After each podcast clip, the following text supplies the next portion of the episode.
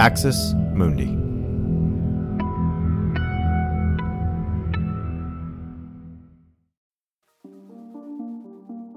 What are the connections between purity culture and race? Why does purity culture work so hard to disembody people, make them feel as if they're not living in their own skin? And what do these things have to do with each other? Well, we're incredibly excited to announce our next Straight White American Jesus seminar Purity Culture, Race, and Disembodiment.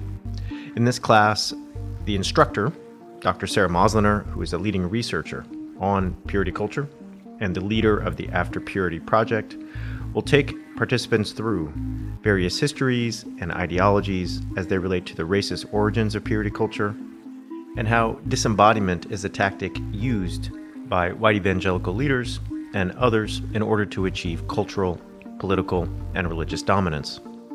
Sara Moslener is the author of Virgin Nation, uh, a leading scholar on purity culture, and someone who's been studying this topic for over 15 years. Our seminar is going to run in May every Thursday, and you can find all the information at straightwhiteamericanjesus.com under the seminars tab. Sign up quick, there are limited spots, and we expect them to fill up fast. We hope you're having a great day. Thanks for listening. We'll see you soon. You're listening to an Irreverent podcast. Visit irreverent.fm for more content from our amazing lineup of creators.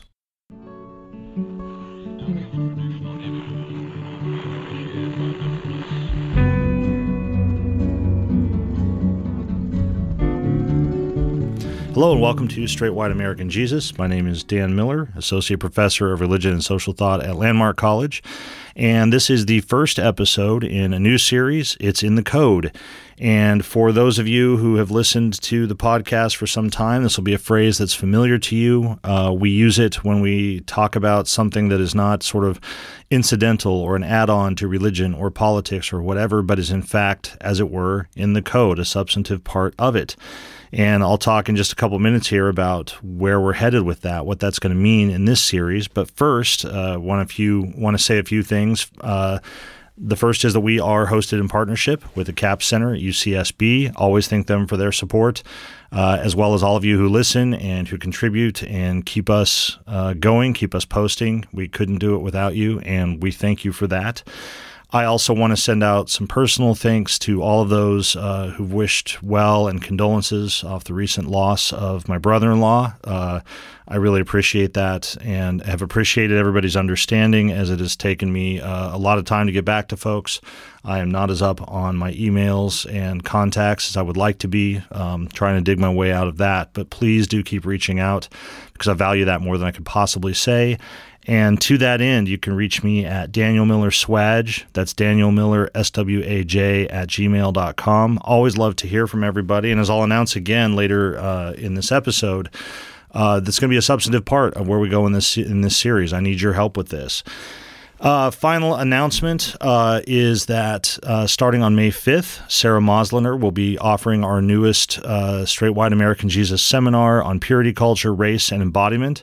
Uh, last I checked, there were some spots open, but it's filling fast. So by the time you hear this, there may not be. But please do check that out. I uh, cannot recommend Sara's work highly enough.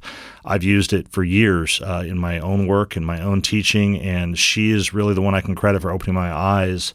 A number of years ago to the connections between evangelical purity culture and race and racial identity. Uh, so um, check that out. You can find that at straightwhiteamericanjesus.com and just look at the link for seminars. So let's shift into the, the, the focus this week, right? So what is this new series about? Well, I just finished a long series on identity politics, and one of the things that, that, that, builds off of this is that in American identity, in American history, religion is is famously a sort of core social identity for millions of Americans. It has been that way since the founding uh, of of the United States. It has been that way since uh, long before that, and it's it's America in many ways is becoming uh, paradoxically um, both more virulently religious uh, and also more secular at the same time. And within that broader context of religion as a part of core identity Christianity in its various forms looms large, and as do other forms of religion. But as as most of you will know, if you're familiar with the podcast, you know our, our focus really is Christianity, politics, Christian nationalism. I don't focus on that because I think there's anything wrong with other traditions or that I don't know anything about them but this is really what I know best, and that's that's where we're going to sort of focus. And it is the largest religious affiliation for most Americans. When most Americans think of quote unquote religion, they think of some form of Christianity. And people reach out to us. They reach out to Brad and I. They reach out to me. Uh, students come to me. Faculty, uh, colleagues come to me. Others all the time trying to understand American Christian identities. Some are trying to move away from them. Uh, I am also, as many of you know, a trauma resolution practitioner with the Center for Trauma Resolution and Recovery.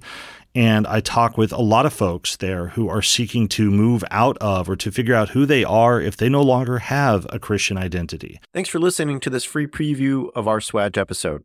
In order to get access to the full episode and so much more, Become a Straight White American Jesus premium subscriber by clicking the link in the show notes. It'll take you like two clicks, I promise. In addition to getting access to this episode, you'll have access to the entire SWAJ archive, over 550 episodes. You'll also get an extra episode every month, ad free listening, Discord access, and so much more. All that for less than six bucks a month, and it helps us keep our flag up and continue to safeguard democracy from religious nationalism, extremism, and rising authoritarianism. Check it out. It's not hard, I promise.